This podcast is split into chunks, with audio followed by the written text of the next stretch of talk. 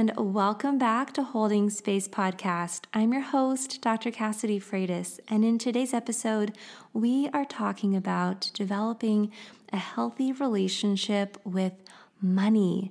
We're talking about financial anxiety, the ways in which money and finances can be a trigger in our relationships, and how to talk to our kids about money to support them as they are developing their own relationship with money and finances.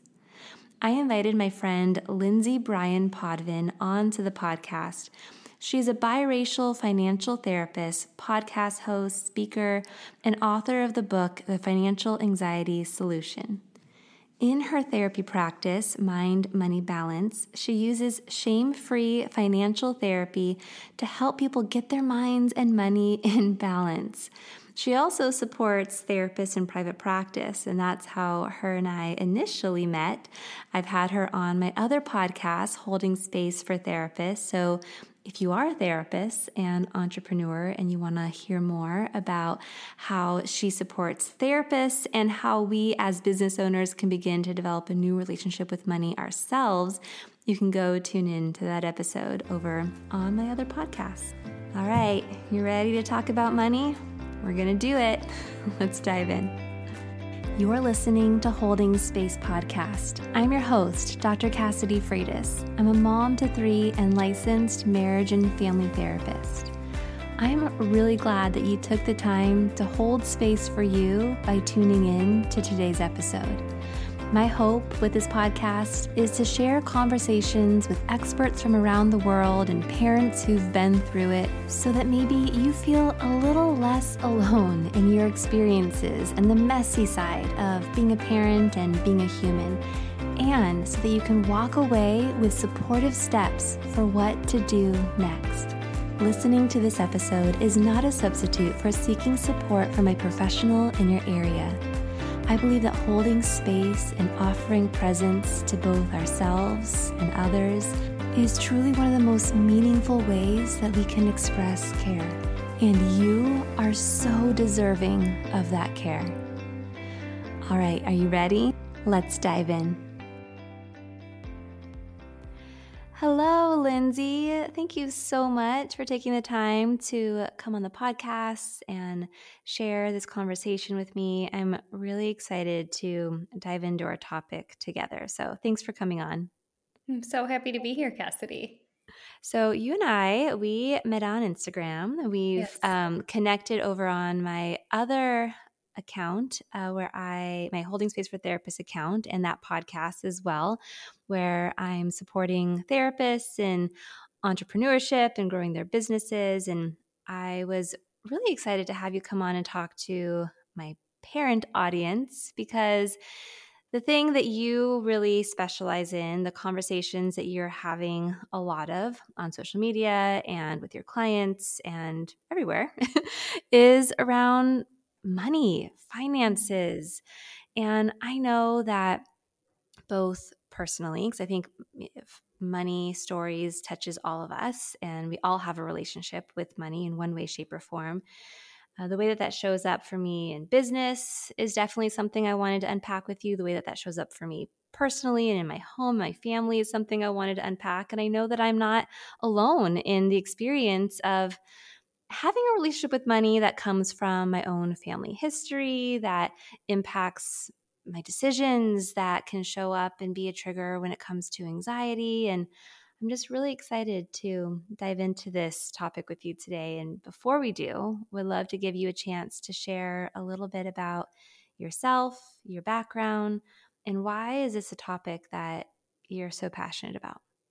Well, you are spot on in saying that everybody thinks about money. We we all think about money. We all have a relationship with it and yet it's something most of us really don't talk about. Um, yeah. So, my background is that I'm a clinical social worker and I specialize in financial therapy. So, I have a background in um, clinical social work, and then I did additional training in financial social work and in financial therapy to help people with the psychological side of money.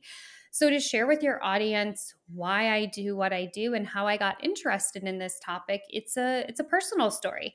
I finished school in 2008, undergrad, right before the economy took a nosedive. And I was, for a few months, really living the, the dream in that what I had been told was go to college, study whatever you want, and you will get a good job and everything will be fine. So I studied sociology. And two days after graduating, I was on my way to Chicago to start my very first job in marketing, which I knew nothing about and had taken zero classes in. and I was like, oh my gosh, this is amazing. I have a job. It was like one of those cool startup companies that had like ping pong tables in the lunchroom. You know, I was very much like living that millennial dream. Yeah. And during my time in that job, Cassidy, the market crashed, but I was a little bit insulated because I was at this marketing job. Mm-hmm. They extended my contract. I said no. I found out that marketing was not my thing. Mm-hmm. But in mm-hmm. my head, I was like, I'll just get another job. It was so easy to find work. I'm sure I can do that again. And as all of your audience can probably imagine, I did not find a job. I went back to my college town and went back to waitressing for a couple of years because I could not find work and it was something I knew how to do. I'd been a waitress since I was 16 was really comfortable doing that and knew how to make a living in that way. And I applied to grad school to become a social worker and went to school and thought again, if I get a master's degree, then I will be okay knowing or thinking in my head rather that if I could insulate myself with a master's degree, then I really have a handle mm-hmm. on this job and money thing.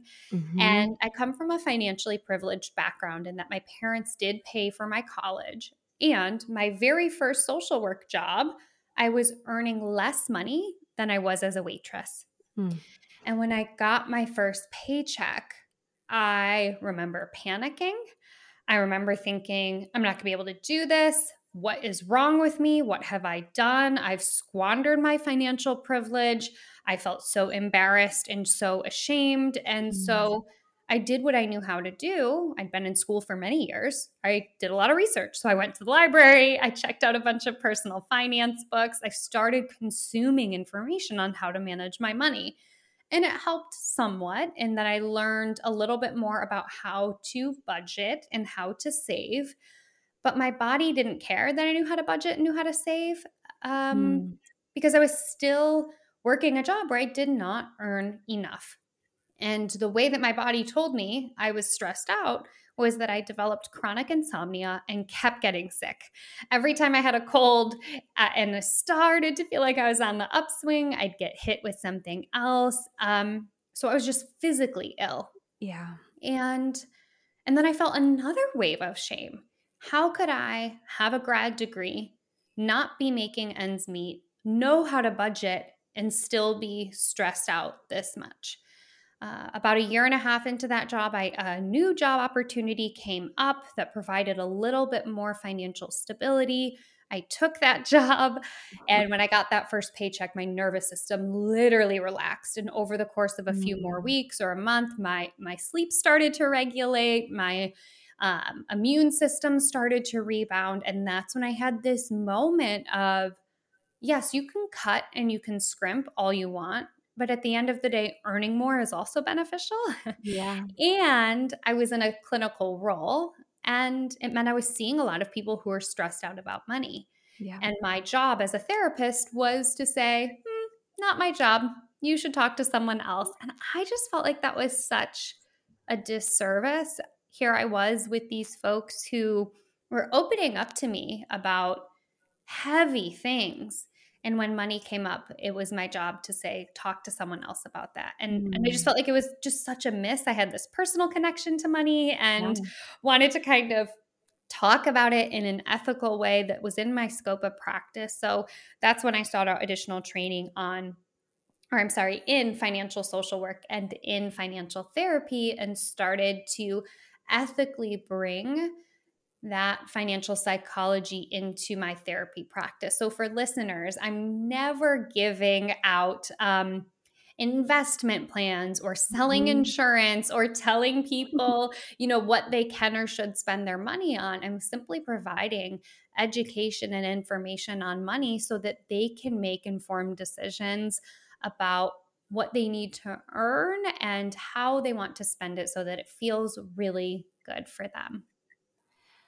Okay, thank you so much for sharing so much of the personal piece in all of this because I can imagine that the listener, in their own way, right? We each have our own stories around money and relationships with money, but could connect to certain elements of, of what you've shared. Mm-hmm. And so I'm, I'd love to hear more from you around, you know, when you're working with clients and money stress or money anxiety comes up, where do you kind of start with them? You know, mm-hmm. where where do you first begin to explore with them to help unpack the relationship with money or these sort of money narratives that we we kind of build throughout our lifetime?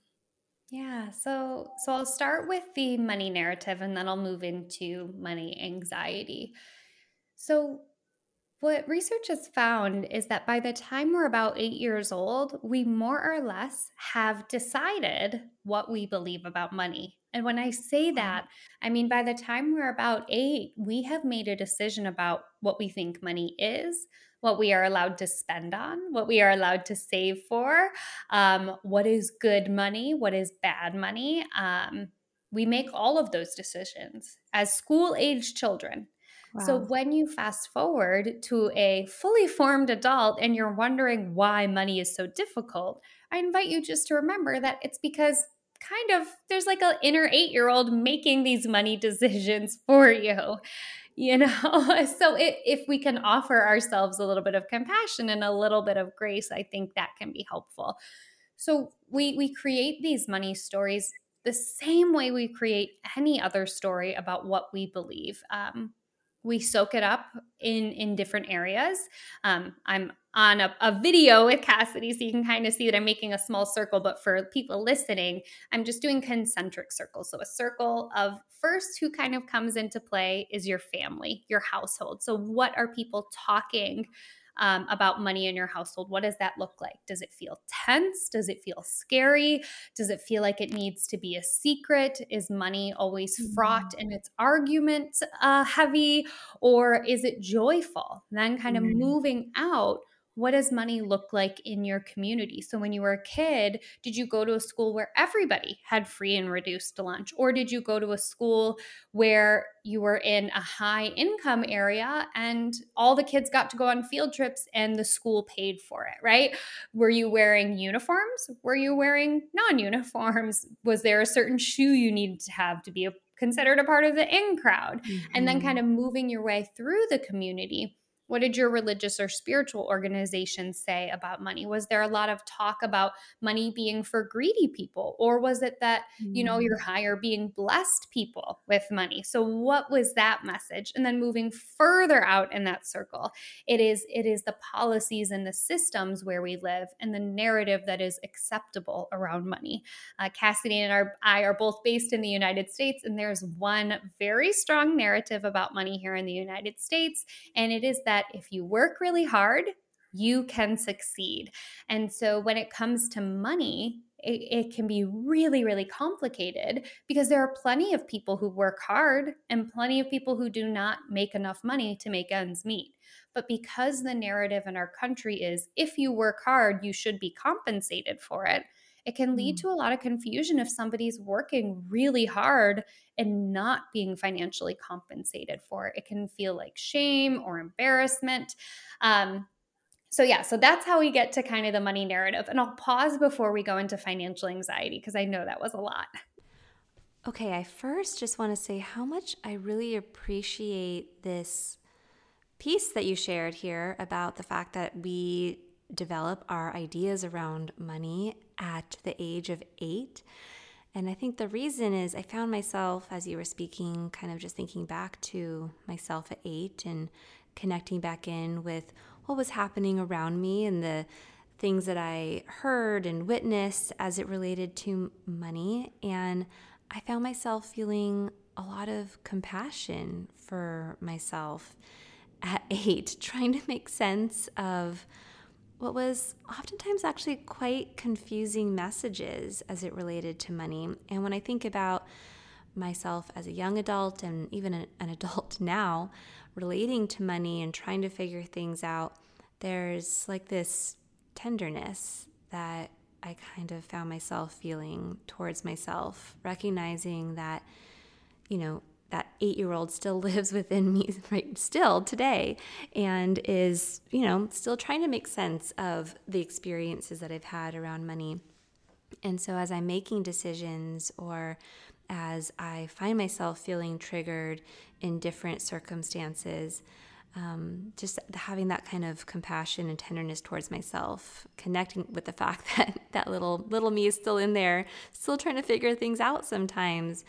I don't know. It's I think that if I could connect in more with little eight year old me in these moments, uh, and if I could bring in that tenderness and compassion, there might be some more openness in just allowing myself to move forward, whether it's in making financial decisions or finding myself getting triggered in a conversation with my partner, for instance, and being able to recognize that and take a step back and take a breath um, and have that compassion for myself and recognizing maybe what it is that I'm needing in that moment that might actually really support me in some of those conversations um, and in those moments and in those decision you know decision points. As I reflect personally on myself at eight and maybe begin to explore some of the roots of my own money anxiety that I've had as an adult, I think about my dad, who grew up where in a, in a home where there was oftentimes a lot of stress around not having enough money. And that definitely showed up in his adult relationship with money. There was definitely a lot of tension and stress and arguments with my mom around there not being enough money um, and around just fears around spending money. And my mom grew up also in a home where there was stress around having enough money. But when for her as an adult, once she started to make her own money, there was this sense of like agency and independence that I think felt really good to finally have.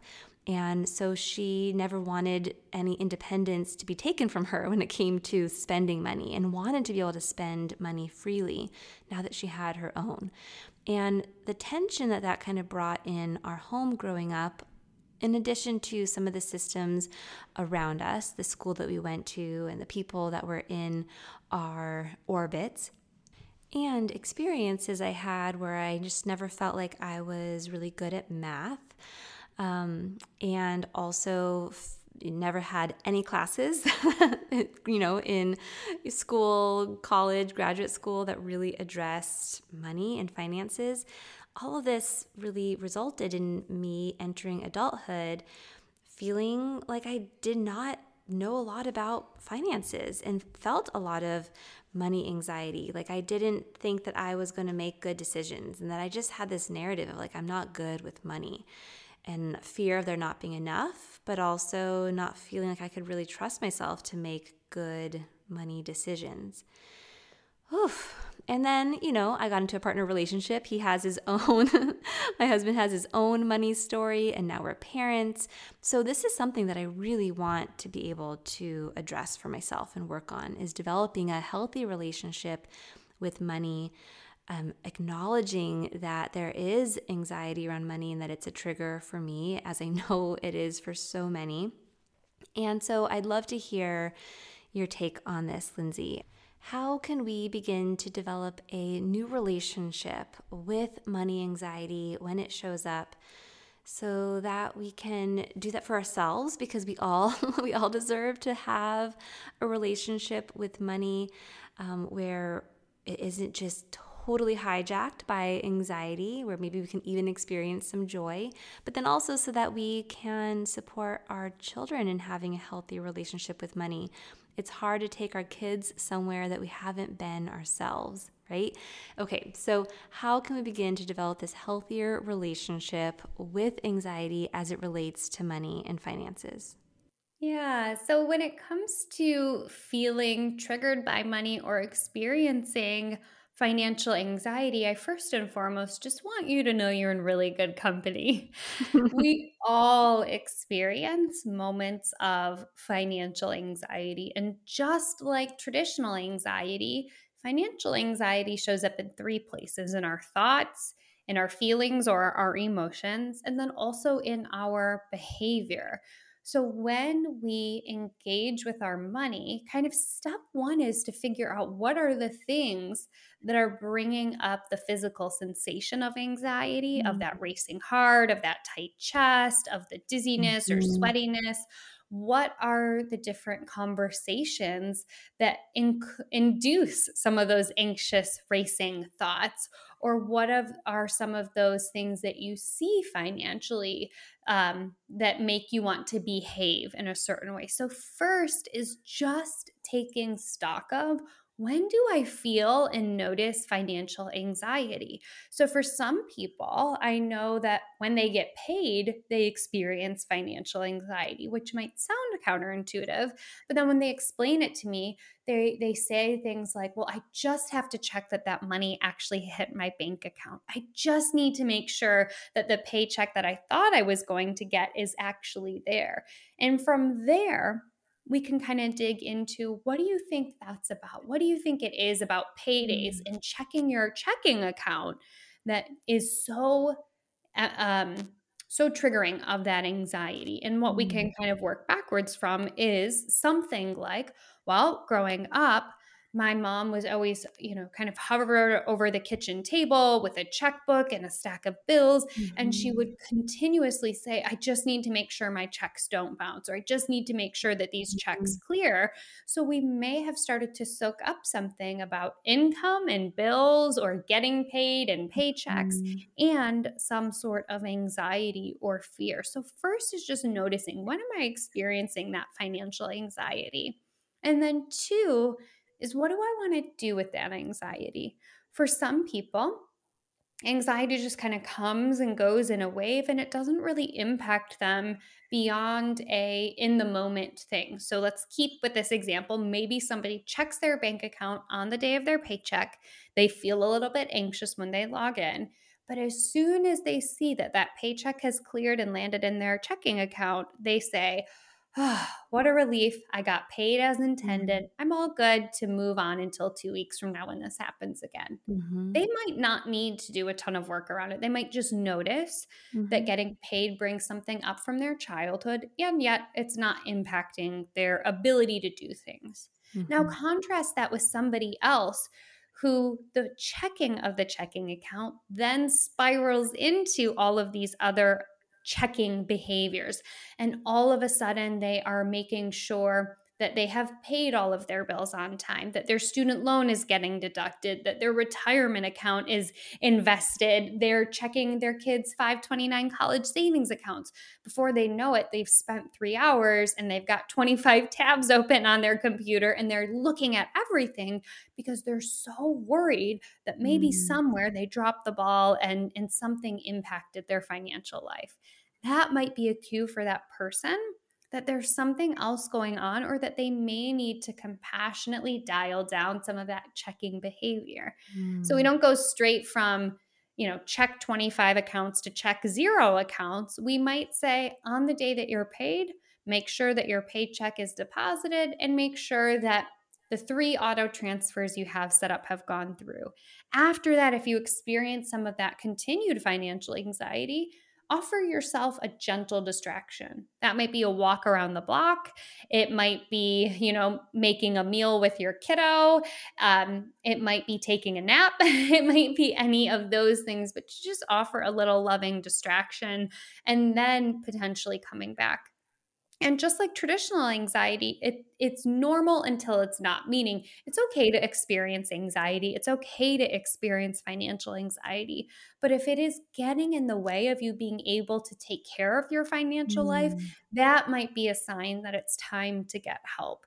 So if the anxiety is manifesting as perfectionism to the point where you spend multiple hours on end checking all of your accounts and then you're getting behind at work or you forget to pick your kid up from soccer, that's probably a cue that this anxiety has got gotten out of control. And we may want to reach out to a financial therapist or even a financial planner.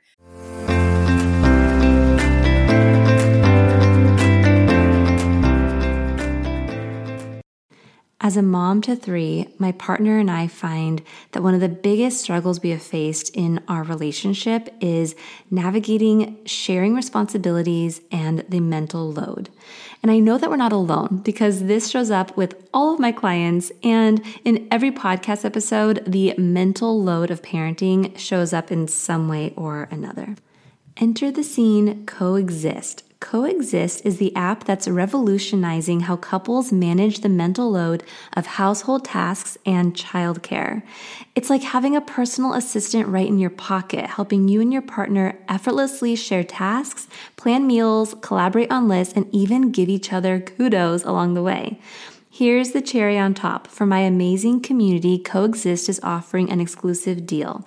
Sign up for a two week free trial before June 15th, and you'll get 15% off the annual plan on iOS with the code Dr. Cassidy15. So, what are you waiting for? Really, take that first step towards a more harmonious home life today. Download Coexist on Android or iOS at getcoexist.com. The load in our home has been feeling a little bit lighter since downloading Coexist, and yours can feel lighter too when you download the Coexist app at getcoexist.com.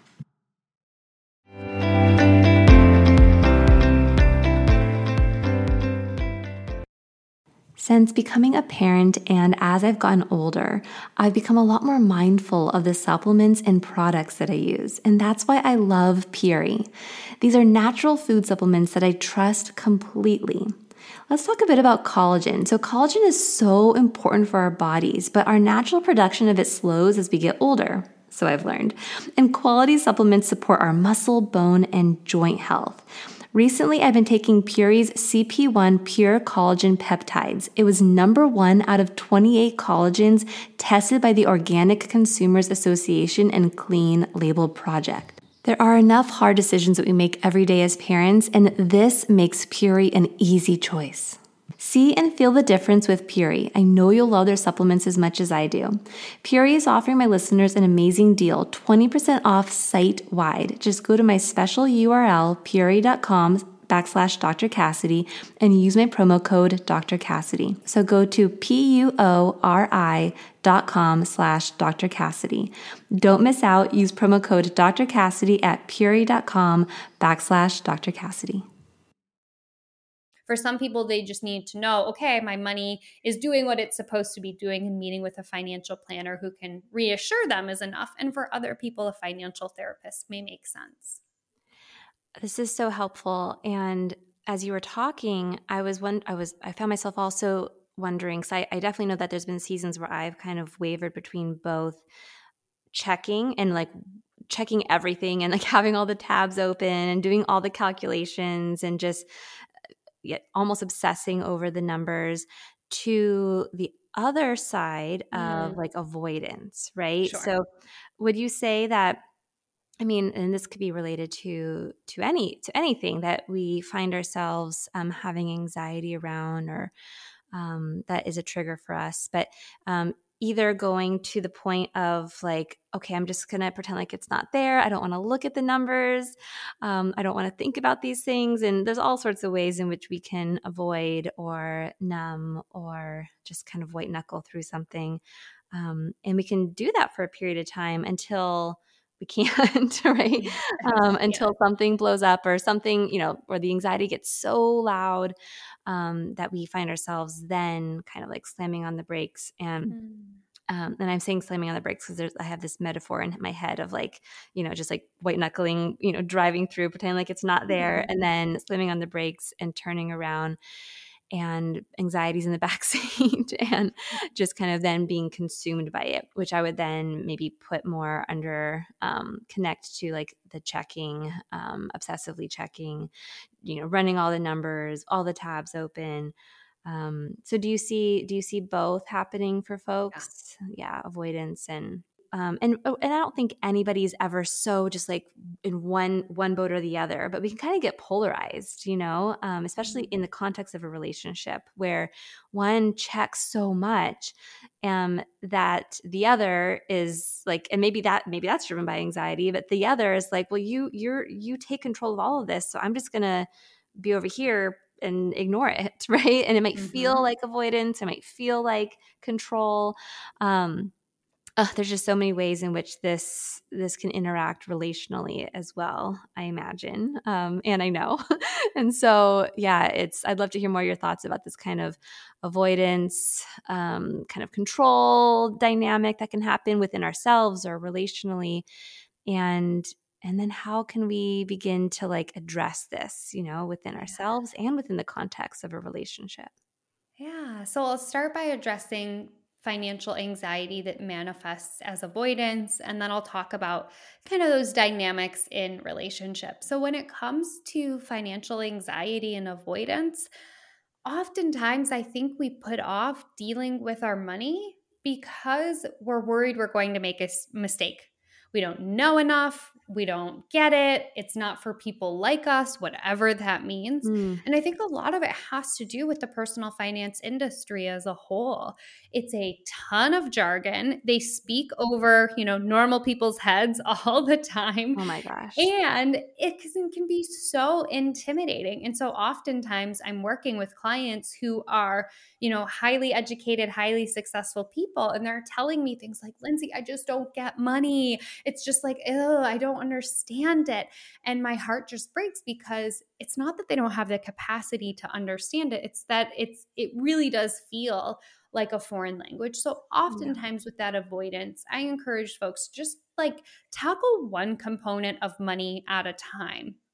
So you don't necessarily have to be a whiz at budgeting and saving and investing and compound interest and you know financial life planning like pick one thing that yeah. is, you know, kind of keeping you up at night, so to speak, or that you're avoiding, mm-hmm. and expose yourself gently, compassionately to that mm-hmm. thing. Um, so, for example, I just finished up an investing course because I was ready to make sure I, I'm invested, I have a retirement account, I do all that stuff. And I still kind of felt like, do I really know what I'm doing? I think I know what I'm doing, but I just want to make sure. Yeah. And what I noticed, Cassidy, during the class was like, oh, I felt so good taking the class because for years I've been exposing myself to these terms, this jargon, this information.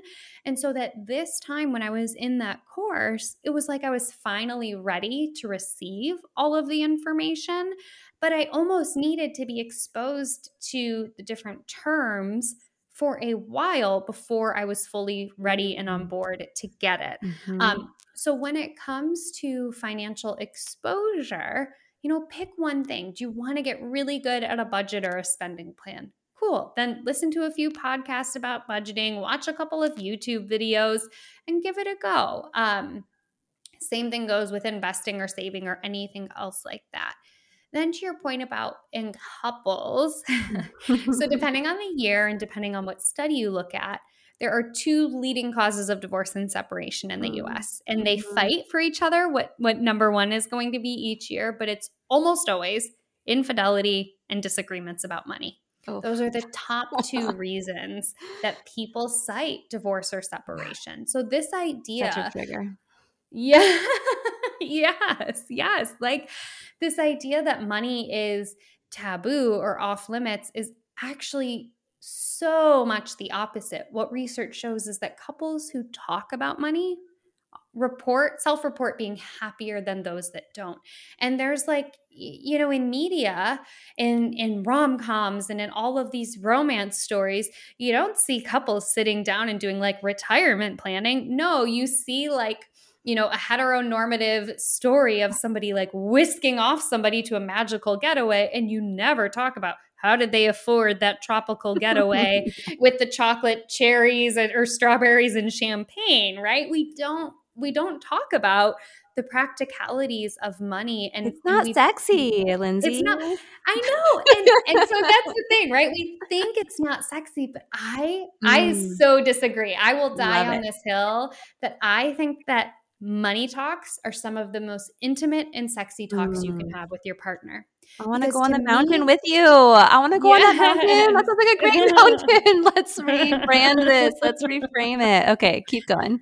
yes, yes, because to me, there's nothing sexier than saying to your partner, I want to be with you for the long haul. Mm. And I mm. want to make sure that we are financially supported to do that. Yeah. And I want to make sure we can afford spontaneous getaways and that we can afford to get old together and that we can afford to send our kids to college. And that to me is so sexy and so powerful. Mm, because there's security and there's safety and there's openness and vulnerability, all of those beautiful ingredients. Yes. Mm.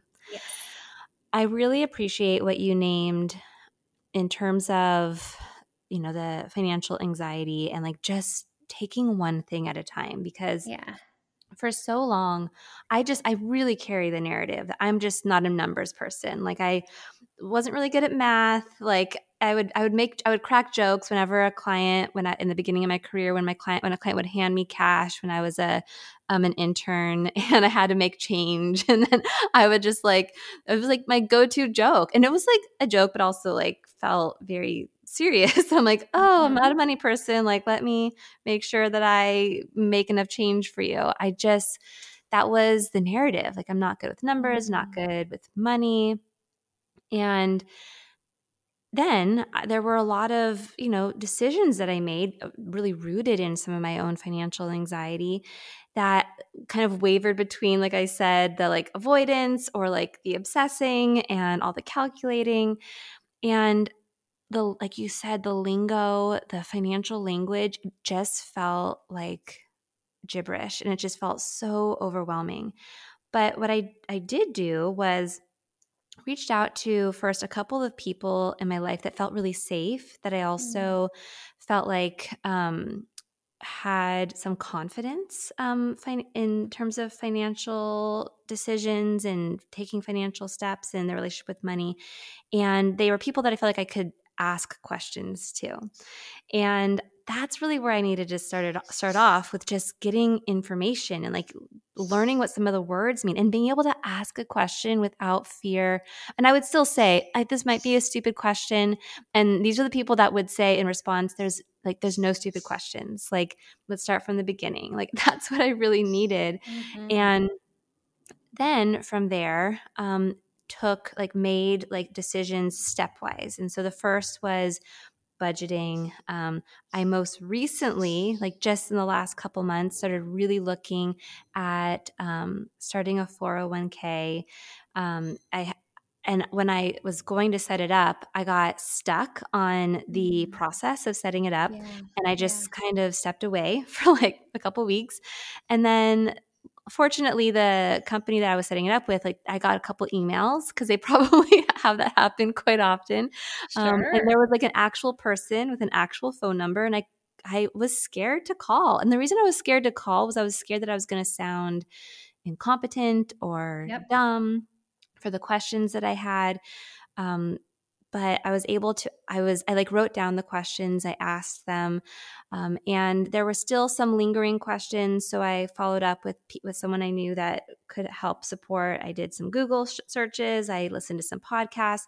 And what was really helpful is when there were other conversations happening, I kind of tuned them out. So when there was like other stuff like um, health savings accounts or, um, you know, other kind of investments, I was like, wait, wait, no, no I just want to learn about a 401k right now. You know, yes. like, like a yes. couple years ago, I set up an IRA, an individual retirement account. And that's been like the thing that I've kind of just like rooted myself in, in terms of whenever I have that like future anxiety, I'm like, you took that one step and that's, that's enough right now. Hmm. And I, this has just felt like the next step. And there's so many other steps, but the overwhelm of that was just going to get in the way of being able to feel that security and that confidence in just taking this one step. Um, mm. And so I really, you sharing that just really kind of brought that home for me of how helpful that was and how easy it is to get stuck mm-hmm. and overwhelmed. Um, but just kind of being able to stay focused on on that one step and finding the places you can go or the people you can turn to um, that feel safe, where you can ask all the questions and begin to build that confidence. Um, and kind of coming back to that, the beginning of the episode when you mentioned that like eight year old me who's still inside of me, like that, that visualization feels like I said earlier, just really tender and being able to turn mm-hmm. to like eight year old me and say, guess what? You're getting good with numbers, girlfriend. Mm-hmm. like mm-hmm. you're you're planning for the future. You're gonna be okay. You're gonna be yes. okay. Um, yes. and and it and and your your your thoughts around money, the decisions around money, they don't have to be secrets. Like you can talk mm-hmm. to your partner about it and you can there you can find the people that you can talk to and that feels really good to be able to like scoop her up and let her know that that's happening um, and yeah and then and then relationally i love i love that you're rebranding talking about money as actually being quite intimate and yes. builds that security and that safety in that relationship. Because you're right right? Like what can money what can money and saving money um, bring to us in our relationship. It, it, can bring some things that we might typically identify as sexy, like spontaneity, right, and like mm. these sort of things, um, and and being able to to take time away and and have that quality time together because we we planned for it and we felt yes. um, safe and secure in making the decision to to take that you know trip or whatever it is and we knew what the budget was while we were there. We knew what kind of decisions we could make, which allows us to not have to fight and argue about it, right? Or feel insecure um, about the decisions that we're making. But I'll, my, my, I guess my follow up though question to that is like that sounds lovely, but Lindsay, would you would you say that anxiety and money, like the relationship with that, is it always eh, there's there's going to be still tense moments right like even if we do this work like it's just one of those things am i right like it's gonna oh, it's still gonna bring up stuff even if you you know really develop a new relationship with anxiety it's still coming along for the journey yeah, and it and it shape shifts, right? So you might get really comfy with a budget and with a spending plan and your financial anxiety dials down around that. And then maybe you get a raise and now you've got all of this new financial anxiety with mm-hmm. should I save up for a down payment or should I put it in my child's 529 education savings plan? Should we go on a trip or should I buy that new car? What is it? Should I just have it sitting in in savings, right? All of that new mm-hmm. anxiety that can come from earlier you mentioned joy, something that should be a joyous occasion, like getting a raise, right? So that that anxiety will shapeshift and that's normal mm-hmm. and it's okay. And mm-hmm. it just means that we take some of those skills that we've learned in the past and apply them to the new mm-hmm. situation that's causing a little bit of financial anxiety. Yeah, and I'm sure many who are listening right now, we, we're, we're still in global pandemic, um, mm. and I know that definitely that definitely brought up stuff um, for me, as I'm sure it did for everybody in, in different ways. Um, I wasn't able to. Well, I had a baby, so I was on maternity leave, but I didn't get to go back to work as um, soon as I thought I would because I wasn't able to see clients because everybody was at home and we were navigating distance learning and oh, that brought up that brought up a lot of stuff because all of a sudden now our budgets have to change because our financial mm-hmm. situation um, shifted for a period of time.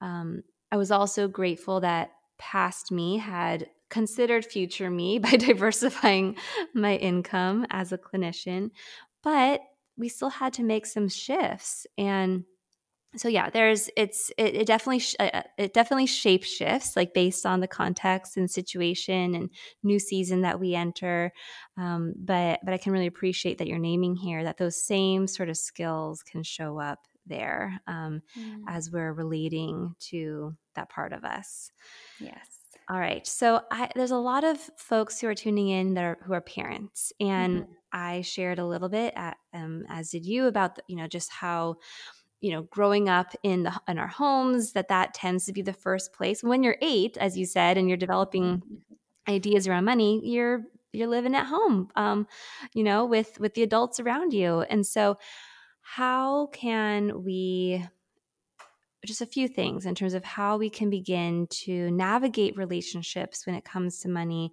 around our children and with our children to support them as they're building their own narratives in relationship with money? Oh, great question. So, first, I'll say that it, it, doesn't have to be too complicated. And I know there are parents out there being like, come on, Lindsay, you're going to give me like a simple answer like that. But just like you teach your children about other topics that might feel a little bit uncomfy, some of the best things you can do to help integrate money talk into your household is to simply narrate what you're doing when it comes to money. Mm. So when mm. you go to the ATM to pull out money, just verbally out loud kind of like walk your like narrate what you're doing. Oh, mm-hmm. Oh, I'm putting in my my um, you know, banking card. I'm taking out a couple hundred dollars. So when we go on vacation, we have that money available. Or maybe you're going into a physical bank and you're depositing money, just talking them through what it is that you're doing. Um, I can remember as a kid, my mom did this, and I, I have vivid memories, Cassidy, of being in line at the bank and my mom pointing to to the wall with the um, interest rates Mm-hmm. and explaining it to me. And I feel like every time we went into the bank, she just explained it to me, explained it to me, explained oh, wow. it to me. That is a CD. That's not a CD like a music CD, it's a certificate of deposit. And what that means is that you're giving the bank some money for six months or 12 months. And as a thank you, this is how she would phrase it as a thank you for you giving them your money for six months to 12 months, when they give you the money that they borrowed from you back, they'll give you a little bit of money that they call interest.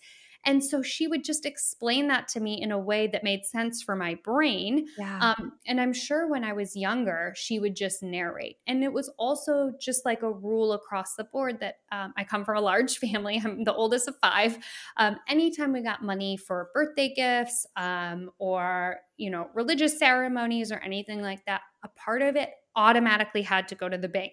We I can remember like getting money in a card and then just like basically walking up to my mom waiting for her to just make change. Um, I can't remember the percentage off the top of my head, mm-hmm. but it was something like, you know, 20 to 50% of whatever we got had to go automatically into our bank account.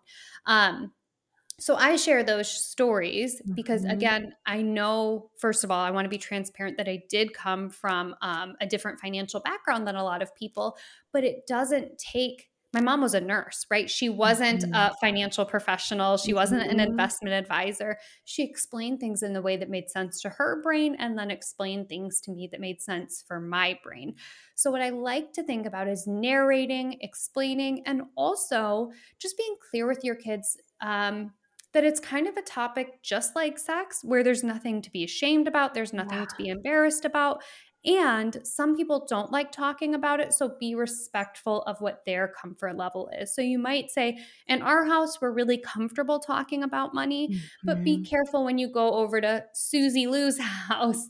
They might not like talking about it, and that's okay too. Because yeah. um, you don't want to create a shame dynamic or a secret dynamic mm-hmm. around the money, um, mm-hmm. but you want to explain that everybody's comfort level is different. Mm, this is this is so this is really resonating. Uh, just recently, my my daughter has had a lot of questions around sex, and her and I have been talking about her questions. If she's old enough to ask, then she's old yep. enough to know the answer. Is, yep, is my, exactly. Um, and but I also know that there are some of her friends' families who may not be having these conversations mm-hmm. or not may not may not be comfortable with their children learning about these things and and the way that i'm explaining it to her is you know there's nothing to be ashamed of i'm not asking you to keep a secret here because around mm-hmm. these sort of things like that's not something that i'm interested in in, in us doing right mm-hmm. is having secrets around these things but just like um oh, i don't know there might be little ones listening if someone's listening to this in the car i was going to use a S A N T A example, but um, I'm going to veer away from that just in case. Um, I'll say just just like there are certain things that um, you know about that maybe your friends don't quite know about yet. Their parents probably want to be the first ones to have those conversations oh, with them. Beautiful. And so yes. we're going to show respect to their families by um, not talking to your friends about these things, you know, quite yet, um, just as a way to show respect to, to their families and, and those parents. And so, and she understood that, um, especially in the context of her having, her being the holder of other information um, that her friends don't quite know about yet. And, and so that, that made sense for her. And I never really considered kind of also bringing this to the topic around money and um, financial conversations or those sort of things. But I could see that being, as you said, very, very relatable. So yeah, that's super yeah. helpful. Mm-hmm. Well, yeah. Lindsay, thank you so much for taking the time to have this conversation with me today and to share all of this. It's so appreciated. This is a topic that a lot of people don't talk about because of the, some of the fears or the shame or uh, the secrecy or uh, all of the stuff that can come up around money. And I just am so grateful for you and the work you're doing out there to really begin to destigmatize and demystify having these kind of conversations so that we all can begin to relate to mm-hmm. money and our finances in a different way and then to each other, right? Because it definitely comes up in relationships as well, as we discussed. Mm-hmm. Lindsay, where can people find you and the work that you're putting out there so they can continue to connect with you? My business is called Mind Money Balance, and you can find me pretty much anywhere except for Facebook. But my website is Mind Money Balance. My podcast is of the same name. My Instagram handle is of the same name. Um, if you are interested in doing some work on financial anxiety. I have a workbook called the Financial Anxiety Solution that you can purchase. I highly recommend grabbing it from your local community bookstore. They can order it for you so that way those dollars stay in your community. I get the same cut regardless of if you buy it on Amazon or down the street. So I'd have rather have you buy it down the street. Um, and if you want to learn a little bit more about your relationship with money, I have a free financial archetype quiz that you can take at mindmoneybalance.com slash quiz. Amazing. I will include links to all the resources mentioned in the show notes. Lindsay, again, thank you so much for taking the time. Speaking of money and resources, t- time is such a beautiful resource, and you shared some of yours today with me and with us, and I'm so grateful for that. Thank you. Oh, likewise, Cassidy. Thanks for having me, and nice chatting with you again on this on this side of things. Thanks.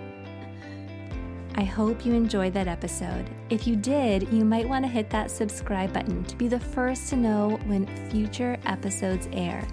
And go and explore some of those past episodes. Maybe there's a topic in there that you've really been wanting to learn more about. You can learn more about my private practice as well as my parenting courses and workshops at the link in the show notes. You held space for yourself today. You carved out the time and you tuned in to this episode. I hope you take a moment to honor how meaningful that is. Yes, to me for sure, but also for you. Thank you for tuning in, and I'll catch you next time.